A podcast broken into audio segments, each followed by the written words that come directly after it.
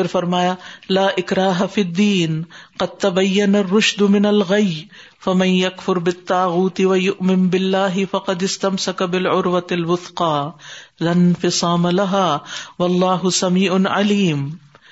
دین کے بارے میں کوئی جبر نہیں۔ یقیناً ہدایت گمراہی سے الگ ہو چکی ہے۔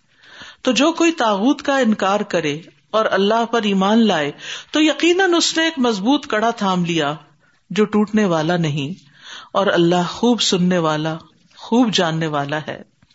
ابن عباس کہتے ہیں کہ اس آیت کا شان نزول کچھ یوں ہے کہ جب کوئی ایسی عورت ہوتی کہ جس کے بچے زندہ نہ رہتے تو وہ نظر مان لیتی کہ اگر اس کا بچہ زندہ رہا تو وہ اس کو یہودی بنا ڈالے گی۔ یہ نبی صلی اللہ علیہ وسلم کے مدینہ آنے سے پہلے کی بات ہے۔ جب بنو نذیر کو مدینہ سے جلاوطن کیا گیا تو انصاریوں کے وہ بچے بھی ان کے ساتھ تھے جو یہودی بنے تھے۔ تو انہوں نے کہا کہ ہم اپنے بچوں کو نہیں چھوڑیں گے، ہم تو ان کو مسلمان بنائیں گے۔ تو اس وقت یہ آیت نازل ہوئی کہ زبردستی کسی کو مسلمان نہیں بنایا جا سکتا۔ تو اس سے یہ پتا چلتا ہے کہ ہمارے دین میں جبر نہیں ہے۔ اور جب کوئی مسلمان علاقہ فتح کرتے تھے، تو وہ لوگوں کو زبردستی مسلمان نہیں بناتے تھے۔ وہ ان کے سامنے اسلام ضرور رکھتے تھے۔ اگر وہ قبول کر لیتے تو ان کے بھائی ہوتے اور اگر قبول نہ کرتے تو جزیا دے کے اس ملک میں امن کے ساتھ رہتے تھے، جس کائنڈ آف ٹیکس تو ہمارے دین میں جبر نہیں ہے. قطبین رشد من الغی.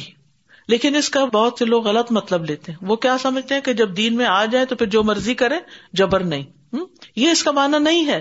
جب آپ دین کے اندر آ گئے۔ اد خلوف میں کافا پورے کے پورے اسلام میں داخل ہو جاؤ۔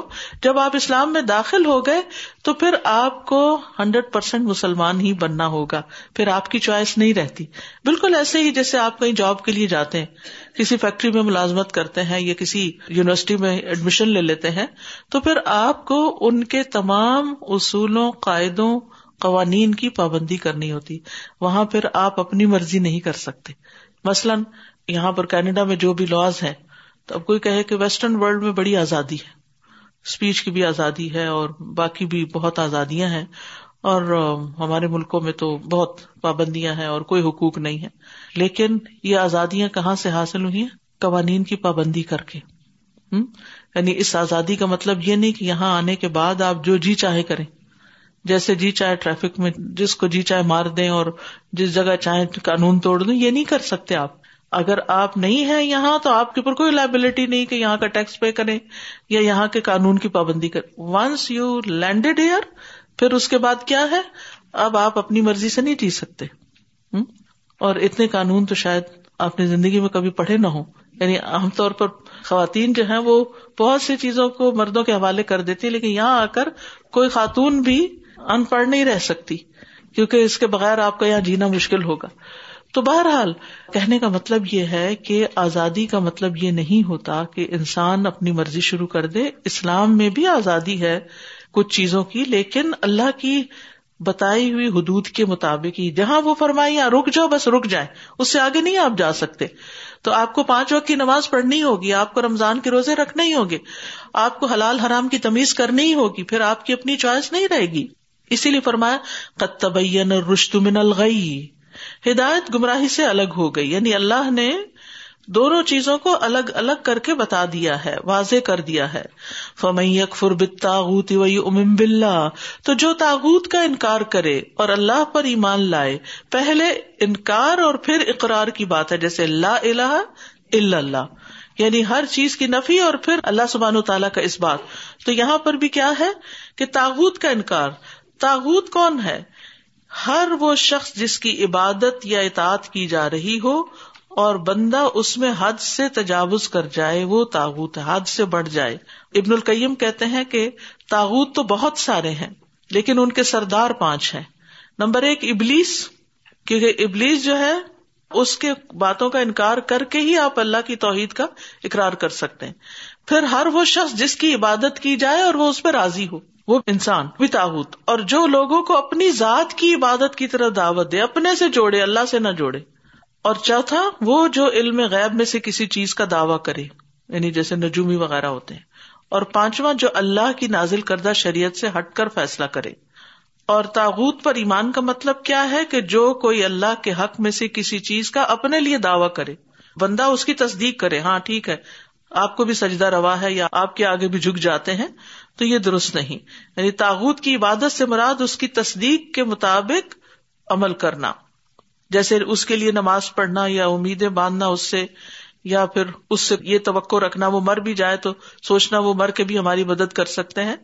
تو یاد رکھیے تاغت کی نفی کے بغیر ایمان مکمل نہیں ہوتا، توحید خالص نہیں ہوتی جب تک سب کا انکار کر کے صرف ایک اللہ کی اطاعت کا اقرار نہ کیا جائے۔ فقط استم سکبل اروت الوسقا لنفسام اللہ تو جو ایسا کرے، ایسا ایمان لائے، اس نے اصل میں مضبوط کڑا پکڑا، جس کو کبھی نہیں ٹوٹنا۔ یعنی اس کا اسلام اصل میں ویلڈ اسلام ہے۔ اللہ ولی الذین آمنوا یخرجہم من الظلمات الى النور۔ والذین کفروا اولیاؤہم الطاغوت، یخرجونہم من النور الى الظلمات۔ اولئک اصحاب النار۔ ہم فیہا خالدون۔ اللہ ان لوگوں کا دوست ہے جو ایمان لائے۔ وہ انہیں اندھیروں سے نور کی طرف نکال لاتا ہے۔ اور وہ جنہوں نے کفر اختیار کیا، ان کے دوست تاغت ہیں، جو انہیں نور سے اندھیروں کی طرف نکال لے جاتے ہیں۔ یہی لوگ آگ کے ساتھی ہیں جو اس میں ہمیشہ رہنے والے ہیں۔ اتنی خوبصورت آیت ہے۔ اللہ ولی اللہ دینا اللہ دوست ہے ایمان والوں سبحان اللہ۔ کوئی پریشانی آئے، کوئی دکھ ہو، کوئی مشکل ہو تو کیا کہ انسان؟ اللہ میرا ولی ہے، اللہ میرا مددگار ہے، اللہ میرے ساتھ ہے۔ لا تحزن، ان اللہ معنا۔ اللہ پہ ایسا یقین ہونا چاہیے۔ یہ ایمان کا تقاضا ہے۔ ولی اللہ دینا آمن جب آپ ایمان لے آئے تو پھر کیا کرنا چاہیے؟ اللہ کو دوست بنا لینا چاہیے۔ اللہ کی مدد پہ یقین ہونا چاہیے۔ کہ وہ مجھے اس مشکل سے ضرور نکالے گا۔ اگر اس نے کسی آزمائش میں مجھے ڈالا ہے تو کسی وجہ سے ڈالا ہے۔ اس کے پیچھے بھی کوئی حکمت ہے، لیکن وہ مجھے تنہا نہیں چھوڑے گا۔ وہ ضرور مدد کرے گا۔ اور پھر پچھلی زندگی پر غور کرے کہ جتنے بھی فیلئر سے اسی کے اندر سے کامیابیاں نکلی اللہ کی مدد آئی تو اللہ ایمان والوں کا مددگار ہے۔ تو ولایت دو طرح کی ہوتی ہے۔ ایک عام ولایت، جس کے تحت وہ اپنے تمام بندوں کے حالات کی ذمہ داری لیتا ہے اور ایک خاص ولایت جو صرف مومنوں کے لیے ہوتی ہے۔ یعنی اللہ سبحان تعالی ان کی مدد کرتا ہے۔ اللہ تعالیٰ مومنین کا دوست ہے، متقین کا دوست ہے۔ اللہ ولی المتقین، صالحین کا دوست ہے۔ وہ یتول صالحین تو اللہ کی مدد حاصل کرنے کے لیے، نیک کام کرنے چاہیے۔ اور تقوی اختیار کرنا چاہیے اور جس کا دنیا میں اللہ مولا ہو، پھر آخرت میں وہ تنہا نہیں ہوگا، وہاں بھی اس کا مولا اللہ ہی ہوگا۔ اور اللہ تعالیٰ قیامت کے دن اپنے اولیا پر خاص رحمت نازل فرمائے گا۔ اس کی رحمت کے سو حصے ہیں۔ ایک دنیا کے لیے حدیث کے الفاظ ہیں، باقی ننانوے رحمتیں اللہ نے اپنے اولیا کے لیے رکھ چھوڑی ہیں۔ سبحان اللہ۔ اور پھر یہ دنیا والی بھی کر کے سو پوری کر دے گا ان کے لیے۔ اور دنیا میں اللہ کی ولایت کسی کو حاصل ہوتی ہے تو اس کی نشانی کیا ہے؟ یخری جو من ظلمات نور انہیں اندھیروں سے نکال کے روشنی کی طرف لے آتا ہے۔ انہیں علم عطا کرتا ہے، انہیں ایمان عطا کرتا ہے۔ انہیں جہالت میں نہیں رہنے دیتا۔ تین بڑے اندھیرے ہیں۔ ایک جہالت لا علمی، اللہ سے لا علمی کے کون ہے ہمارا رب؟ اس کے دین سے لا علمی۔ مرنے کے بعد کیا ہوگا؟ اس سے لا علمی۔ یہ یہ سب سے بڑا انسان کا دشمن ہے یہ جہالت۔ جہالت انسان کی سب سے بڑی دشمن ہے۔ تو انسان کی عقل مندی کا تقاضا یہ ہے، حکمت کا تقاضا یہ کہ انسان زیادہ سے زیادہ اپنے دین کو جانے، اپنے رب کو پہچانے اور اس سے رشتہ نہ کاٹے، تعلق نہ کاٹے۔ کیونکہ جو ہی سپلائی بند ہوتی ہے نا اس نالج کی، اس روشنی کی، تو اندھیرا ہو جاتا ہے۔ آپ لائٹ آف کریں، کیا ہوگا؟ اندھیرا ہو جائے گا۔ تو یو خرج من الظلمات الى النور۔ دوسرا اندھیرا کفر کا اندھیرا ہے، جس میں ایمان روشنی کرتا ہے، اور تیسرا نافرمانی کا اندھیرا ہے۔ کیونکہ کبھی چھوٹی نافرمانی ہوتی ہے اور کبھی بڑی۔ جب انسان اللہ کی نافرمانی کر بیٹھتا ہے نا، تو دل پہ اندھیرا سا آ جاتا ہے۔ آپ کے دل کی حالت بدل جاتی ہے۔ دل میں وہ خوشی اور وہ سکون نہیں رہتا۔ تو ان تین اندھیروں کے مقابلے میں تین نور چاہیے، ہدایت چاہیے، ایمان چاہیے تقوا چاہیے۔ اور یہ اللہ تعالیٰ ایمان والوں کو عطا کرتا ہے۔ وہ کا فرو اولیا احمد تاغت اور جنہوں نے کفر کیا، ان کے دوست تاغت ہیں، جو انہیں اپنی بندگی کی طرف بلاتے ہیں۔ یو خریجون نور ظلمات جو انہیں نور سے اندھیروں کی طرف لے جاتے ہیں۔ انا راج یہاں اشارہ ان لوگوں کی طرف جو ایمان لا کر پھر مرتد ہو گئے، کفر کی طرف چلے گئے۔ پیچھے کوئی نہ کوئی تاغت تھا۔ کسی نہ کسی نے ان کو بہکایا۔ کیونکہ وہ تو مسلمان پیدا ہوئے تھے یا اسلام قبول کیا تھا۔ دوسرے، علم آنے کے بعد قرآن سے بالکل پیٹ پھیر لینا، دین سے بالکل منہ موڑ لینا اور صرف دنیا دنیا دنیا، یہ بھی انسان کے لیے روشنیوں سے اندھیروں کی طرف جانا ہے۔ ہم اس دنیا میں رہتے ہیں اور اس سے ہم بھاگ نہیں سکتے۔ ہم یہی اسی میں ہیں اور لوگوں سے بھی نبھانا ہے۔ کام کاج بھی ہے بہت ساری ذمہ داریاں ہماری۔ لیکن اس میں سے ایک ذمہ داری یہ بھی ہے کہ ہم اس قرآن کا نور مسلسل اپنے دل پر ایک پروگرام کے تحت کرتے رہے یعنی اس سے استفادہ کرتے رہے اب ان شاء اللہ سورت البکرا کے ختم ہونے کے بعد نیکسٹ سیٹرڈے کو سورت الرحمان ہوگی اور ساڑھے گیارہ سے ڈیڑھ بجے تک دو گھنٹے کے لیے تدبر قرآن کی کلاس ہوتی ہے۔ تو ہفتے میں ایک دن صحیح، ہفتے میں دو دن صحیح۔ لیکن باقاعدہ گھر سے نکل کے ایک پروگرام کے تحت قرآن کی روشنی ضرور حاصل کرے کیونکہ مجالس کے اندر فرشتے نازل ہوتے ہیں۔ ایک تقویت ملتی ہے، ایک استقامت ملتی ہے۔ تو اس لیے اس یعنی سلسلے کو نہیں چھوڑنا چاہیے۔ جہاں بھی آپ کے لیے ممکن ہو، باقاعدہ علم حاصل کرتے رہے۔ تعلیم حاصل کرتے ہیں۔ اور سورت اور رحمان کا تو شروع کہاں سے ہوتی ہے؟ الرحمان علم القرآن۔ اور قرآن آہستہ آہستہ نازل، تھوڑا تھوڑا کر کے نازل ہوا۔ تو اس لیے اس سے تعلق جوڑے رکھے اور پھر اسی طرح یہ ہے کہ جہاں کہیں ایمان کو خطرہ ہو، وہاں ہاتھ نہ ڈالیں، اس سے بچ کے رہیں۔ اور پھر اسی طرح یہ ہے کہ غفلت کے اندھیروں میں نہ جائیں۔ ایسی مجالس سے بچیں، ایسے لوگوں سے بچیں، ایسے ماحول میں مستقل طور پر نہ رہیں۔ اگر کسی ضرورت مجبوری کے تحت جانا بھی پڑے تو فوراً نکل کے پھر واپس روشنی کی طرف، تاکہ ہماری موت ایسے حالت میں نہ آئے کہ شیطان ہمارے اوپر قابو پائے ہوئے ہو۔ پھر یہ جو یہاں بات کی گئی کہ اللہ ایمان والوں کا ولی ہے، دوست ہے، انہیں اندھیروں سے روشنی کی طرف لاتا ہے، ان کا ایمان مضبوط کرتا ہے، انہیں علم عطا کرتا ہے ان کے یقین میں اضافہ کرتا ہے، تو اس کی عملی مثالیں تین واقعات کے ذریعے دی گئی الم تر حاج ابراہیم فی ربی ان آتا اللہ الملک اذ قال ابراہیم ربی الذي يحيي ويميت قال انا احيي واميت قال ابراہیم فان الله ياتي بالشمس من المشرق فات بها من المغرب فبهت الذي كفر والله لا يهدي القوم الظالمين کیا آپ نے اس شخص کی طرف نہیں دیکھا جس نے ابراہیم سے اس کے رب کے بارے میں جھگڑا کیا تھا؟ اس بنا پر کہ اللہ نے اسے بادشاہت عطا کر رکھی تھی۔ جب ابراہیم نے اس سے کہا کہ میرا رب وہ ہے جو زندگی دیتا ہے اور موت دیتا ہے، اس نے کہا میں زندگی دیتا ہوں اور میں موت دیتا ہوں۔ ابراہیم نے کہا ایسا ہے تو بے شک اللہ سورج کو مشرق کی طرف سے لاتا ہے، تو تم اس کو مغرب کی طرف سے لے آؤ۔ تو اس بات پر وہ شخص جو کفر اختیار کیے ہوئے تھا، ہکا بکا رہ گیا اور اللہ ظالم لوگوں کو ہدایت نہیں دیتا۔ یہ شخص کون تھا جس نے ابراہیم علیہ السلام سے رب تعلی کے بارے میں جھگڑا کیا تھا؟ کہا جاتا ہے کہ یہ بابل کا بادشاہ نمرود بن کے یا نمرود رائی کے ساتھ بھی وہ تھا۔ ابراہیم علیہ السلام نے جب اس کے بادشاہ ہونے کا انکار کیا تو اس نے پوچھا تمہارا رب کون ہے؟ کیونکہ اس زمانے کے بادشاہ اپنے آپ کو رب کہتے جیسے فرعون کیا کہتا تھا؟ انا رب کو مل تو اس نے کہا کہ میں ہی رب ہوں۔ تو آپ نے فرمایا کہ میرا رب تو وہ ہے جو زندہ کرتا ہے اور مارتا ہے۔ اس نے کہا میں بھی یہ کرتا ہوں۔ تو قید خانے سے دو قیدی منگوائے، ایک کو مار دیا، ایک کو چھوڑ دیا، کہا دیکھ لیا، میں جس کو چاہتا ہوں زندہ رکھتا ہوں، جس کو چاہتا ہوں موت دے دیتا ہوں۔ تو ابراہیم علیہ السلام نے فوراً کہا، میرا رب تو وہ ہے جو سورج کو مشرق سے نکالتا ہے۔ اگر تم رب ہو تو پھر مغرب سے نکال کے دکھاؤ۔ تو اس کے پاس کوئی جواب نہیں تھا۔ وہ لاجواب ہو گیا۔ تو اللہ ہی ہے ہمارا رب اور سب کا رب۔ تو اس نے یہ بات کیوں کہی تھی؟ کیونکہ اس کے پاس بادشاہ تھی۔ ان آتا اللہ الملک۔ ٹھیک ہے؟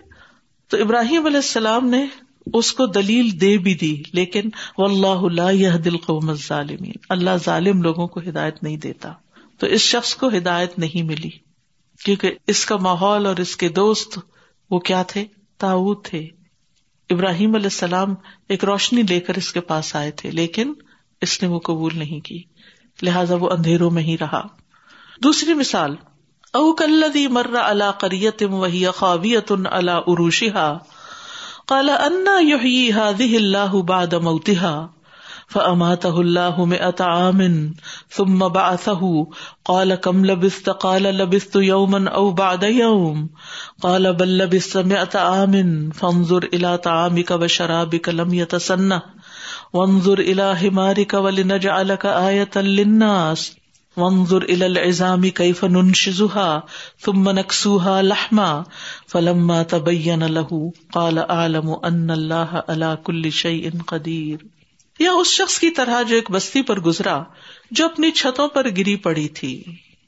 کہنے لگا، اللہ اس بستی کو اس کی بربادی کے بعد کس طرح زندہ کرے گا؟ اللہ نے اسے بھی سو سال تک موت دے دی۔ پھر اسے زندہ اٹھا کھڑا کیا اور پوچھا، تم کتنا عرصہ یہاں ٹہرے رہے؟ اس نے کہا، میں ٹھہرا ہوں ایک دن یا اس کا کچھ حصہ. فرمایا، نہیں، بلکہ تم سو سال ٹھہرے رہے۔ تو تم اپنے کھانے اور پینے کی طرف دیکھو جو ابھی تک باسی نہیں ہوا۔ اور اپنے گدھے کی طرف بھی دیکھو۔ یہ اس لیے کیا تاکہ ہم تمہیں لوگوں کے لیے ایک نشانی بنا دیں۔ یہ تھا مقصد۔ تمہیں لوگوں کے لیے ایک نشانی بنا دے اور اپنے مردہ بوسیدہ گدھے کی ہڈیوں کی طرف دیکھو۔ ہم کس طرح انہیں اٹھا کر جوڑتے ہیں، پھر انہیں گوشت پہناتے ہیں۔ تو جب اس کے لیے یہ کرشمہ ظاہر ہو گیا، کہنے لگا، میں جان گیا ہوں کہ بے شک اللہ ہر چیز پر قدرت رکھنے والا ہے۔ اب یہ شخص کون تھا؟ اس کے بارے میں مختلف اقوال نقل کیے جاتے ہیں۔ زیادہ مشہور قول یہ ہے کہ یہ حضرت ازیر علیہ السلام تھے۔ اور بستی کے بارے میں بھی کہا جاتا ہے کہ یہ فلسطین تھی یا کوئی اور تھی۔ بہرحال، کوئی بھی بستی ہو اور کوئی بھی انسان ہو، اللہ نے اس کو ایک نشانی بنا دیا۔ اور اس میں آپ دیکھیے کہ اس شخص کے دل میں یہ خیال گزرا تھا کہ اللہ اس کی موت کے بعد کس طرح اس کو اٹھائے گا۔ تو پہلا تعارف پچھلے واقعے میں ایمان بلّہ کے بارے میں ہے، رب کے بارے میں۔ ابراہیم علیہ السلام نے تعارف کرایا تھا اور یہاں ایمان بالآخرت کے بارے میں یقین دہانی کرائی جا رہی ہے کہ کس طرح اللہ اپنے اولیا کا دوست ہوتا ہے اور ان کے شکو کو شبہات دور کر دیتا ہے۔ لیکن دوسرے لوگوں کو توفیق نہیں ہوتی۔ اب یہاں پر آپ دیکھیے کہ اس کے دل میں بس خیال ہی گزرا تھا کہ یہ بستی جس کے پاس سے میں گزر رہا ہوں، جس کی چھت گری پڑی ہے، دیواریں بس کھڑی ہیں، کھنڈر ویران پڑی ہے، تو اس میں جو لوگ ہیں وہ چھتوں کے نیچے دب کے مر کے ہو سکتا ہے، کوئی زلزلہ آیا، کوئی عذاب آیا، کوئی وجہ ہوئی ہو۔ تو اب ایک ہوتی ہے نا، ڈیتھ کے کوئی بیڈ پہ مر گیا، اس کو اٹھا کے جا کے قبرستان میں دفن کر دیا اگر ایک سے زائد بھی ڈیتھ ہو جاتی کسی ایکسیڈنٹ میں، تو بہت سارے لوگ ہوتے ہیں دفنانے کے لیے۔ لیکن کوئی بستی ایسی ہوتی ہے کہ پوری کی پوری تباہ ہو جائے۔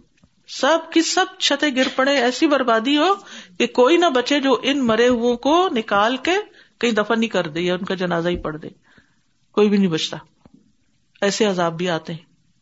تو اس نے جب وہ بستی دیکھی تو حیران ہوا کہ یہ تو سارے مرے پڑے ہیں۔ تو کون ان کو اٹھائے گا؟ کیسے اٹھیں گے یہ؟ یہ کیسے ہوگا جو اتنی بربادی ہو چکی؟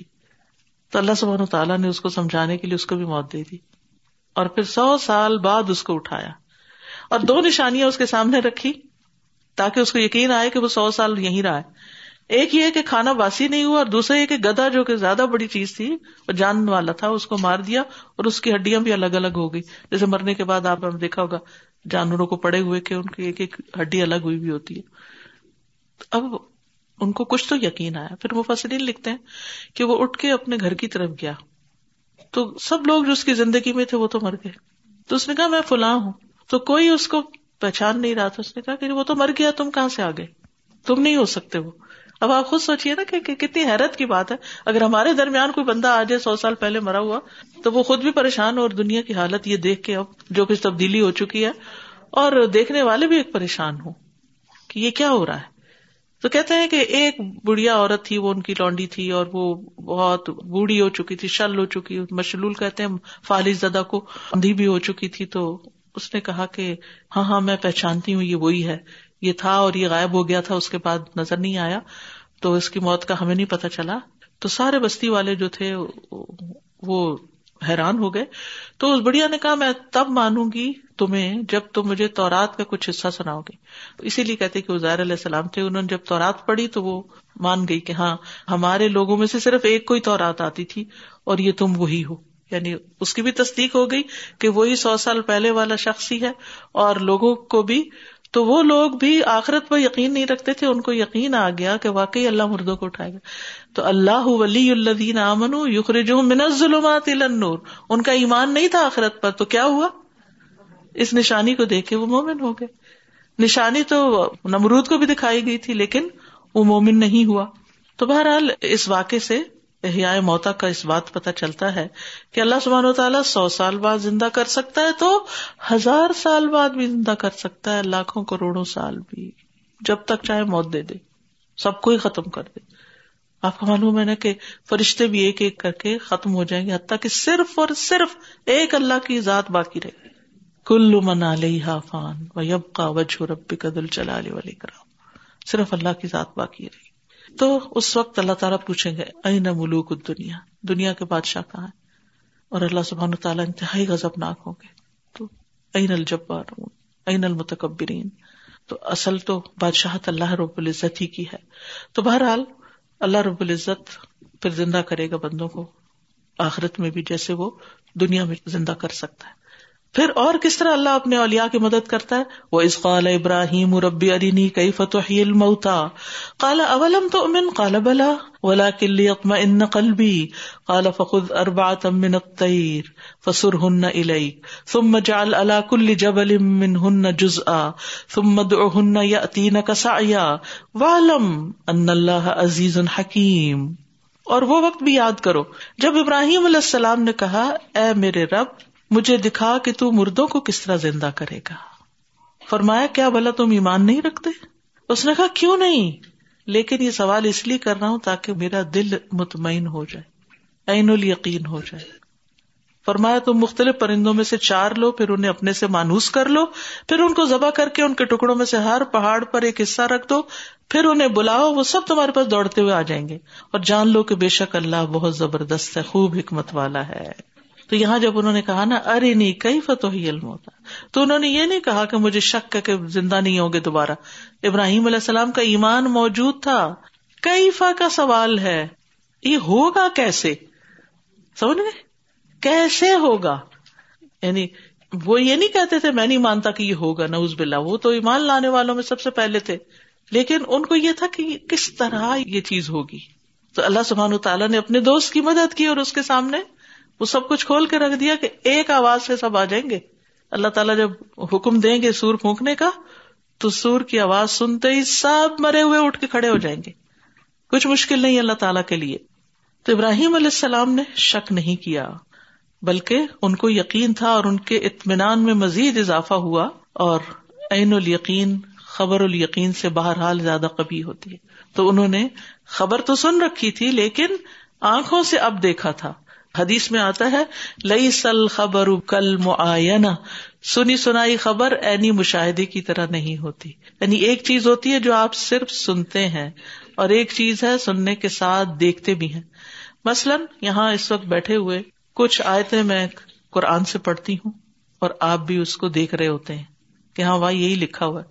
اور جہاں ترجمہ میں تھوڑا آگے پیچھے کرتی ہوں، وہ بھی نوٹ کر لیتے ہیں۔ تو یہ ہے عین ال یقین۔ یہاں ہاں یہ وہی بتا رہی ہیں جو لکھا ہوا ہے۔ اور ایک ہوتا ہے کہ آپ کے پاس کچھ بھی نہ ہو، آپ کہیں جائیں، صرف بیٹھ کر ہاتھ پہ ہاتھ دھر کے لیکچر سن کے آ جائیں۔ یا گھر میں کچن میں کام کرتے ہوئے کوئی آڈیو لگا لیں۔ ان دونوں میں فرق ہے؟ بہت بڑا فرق ہے۔ جو ایمان دیکھ کر اور سن کر دونوں ذرائع سے حاصل ہوتا ہے، وہ دل کے اندر جاتا ہے۔ اور جب آپ صرف کیجولی سن رہے ہوتے ہیں نا، آدھی بات سنتے ہیں، آدھی مس کر جاتے ہیں، آدھی کچھ سے کچھ سمجھ لیتے ہیں اور اگر لیٹ کے سنے تو سو جاتے ہیں کیونکہ کوئی جگانے والا نہیں ہوتا اور بازو کا تو ساری ساری رات پھر آٹو پہ آڈیو چلتے رہتے ہیں اور انسان بہت کچھ سنتا رہتا ہے۔ نہیں، سنتا نہیں ہے۔ اور کبھی جاگتے ہوئے بھی انسان نہیں سنتا جب اس کا دل سو رہا ہوتا ہے۔ تو بہرحال اللہ ہمیں سنوائے۔ اللہ ہی سنواتا ہے، یہ بھی یاد رکھیے۔ ولو علم اللہ فیم خیرن لسما سننے کے لیے بھی انسان کی طلب ہونی چاہیے کہ اللہ مجھ کو سنوا دے۔ ہوں اگر اللہ ان کے اندر خیر جانتا ہوتا تو ضرور ان کو سنوا دیتا۔ تو اگر ہماری طلب ہوگی، تڑپ ہوگی تو اللہ بھی ضرور سنوائے گا۔ بہرحال، یہ ایمان کے بعد یقین کا درجہ تھا جو انہیں حاصل ہوا۔ یاد ہے؟ وہ بال آخرتی ہوم یو قنون اس سے آپ اس کو ریلیٹ کریں کہ آخرت پر وہ یقین رکھتے ہیں۔ یعنی یقین جو ہوتا ہے وہ پورا ایمان ہوتا ہے۔ کہ جس میں کسی قسم کا کوئی شک نہیں ہوتا اور یہ دنیا کی بہت بڑی نعمت ہے۔ رسول اللہ صلی اللہ علیہ وسلم نے فرمایا، اے لوگو، بے شک انسان کو دنیا میں یقین اور آفیت سے بڑھ کے کوئی نعمت نہیں دی گئی۔ تم اللہ عز و جل سے ان دو چیزوں کا سوال کرتے رہا کرو کہ اللہ ہمیں یقین کی دولت دے۔ کیونکہ اس کے بعد نا انسان کو عمل میں کوئی مشکل نہیں ہوتی۔ یقین آ جاتا ہے نا، بات پہ تو فوراً اٹھ کے کر لیتا ہے۔ اور پھر اس یقین کی وجہ سے گناہوں کی معافی بھی ہوتی ہے۔ رسول اللہ صلی اللہ علیہ وسلم نے فرمایا، جو شخص اس حال میں فوت ہوا کہ وہ لا الہ الا اللہ کی گواہی دیتا ہو اور اس بات کی کہ میں اللہ کا رسول ہوں اور یہ گواہی دل کے یقین سے ہو، دل کے یقین سے کہ یہی ہے۔ کبھی کبھی نا ونڈو کے پاس کھڑے ہو کے بادل اور آسمان اور یہ چیزیں دیکھ کر اللہ سے باتیں کیا کر، یا اللہ میں مانتی ہوں یہ سب تو نہیں بنایا، میرا پورا یقین ہے۔ یہ ساری نشانیاں جو میں دیکھ رہی ہوں تیری تخلیق کی، میرے اندر یقین پیدا کر رہی واقعی تو ہی ہے۔ اور جس طرح چاہتا ہے جو کرتا ہے۔ تو اس کے سارے گناہ بخش دیے جائیں گے۔ جس نے یقین سے لا الہ الا اللہ پڑھا، تو کبھی یقین سے بھی پڑھا کر، شکوک و شبہات کو دور کر دیا کریں رسول اللہ صلی اللہ علیہ وسلم نے فرمایا، پانچ چیزیں کیا خوب ہے جو شخص ان پانچ چیزوں پر یقین رکھتے ہوئے اللہ سے ملے گا، وہ جنت میں داخل ہوگا۔ نمبر ایک، اللہ پر ایمان رکھتا ہو۔ یقین سے، پکا۔ نمبر دو، آخرت کے دن پر۔ نمبر تین، جنت اور جہنم پر۔ آخرت کے بعد خصوصیت کے لیے جنت، جہنم کا الگ سے ذکر کیا۔ نمبر چار، موت کے بعد دوبارہ زندہ ہونے پر۔ نمبر پانچ، اور حساب کتاب پر ایمان رکھتا ہو کہ حساب کتاب بھی ہونا ہے۔ جو کر رہے ہیں نا، اس کا حساب دینا ہے۔ آپ دیکھیں، اگر آپ کو کسی نے کوئی اماؤنٹ دی ہو خرچ کرنے کے لیے، اور پھر کہا ہو کہ بعد میں حساب کر لیں گے، تو آپ اس اماؤنٹ کو کیسے خرچ کرتے ہیں؟ گن گن کے، سوچ سمجھ کے اور ساتھ اس کا ریکارڈ بھی مینٹین کرتے ہیں کہ بھول نہ جاؤں میں کچھ، میں نے حساب دینا ہے۔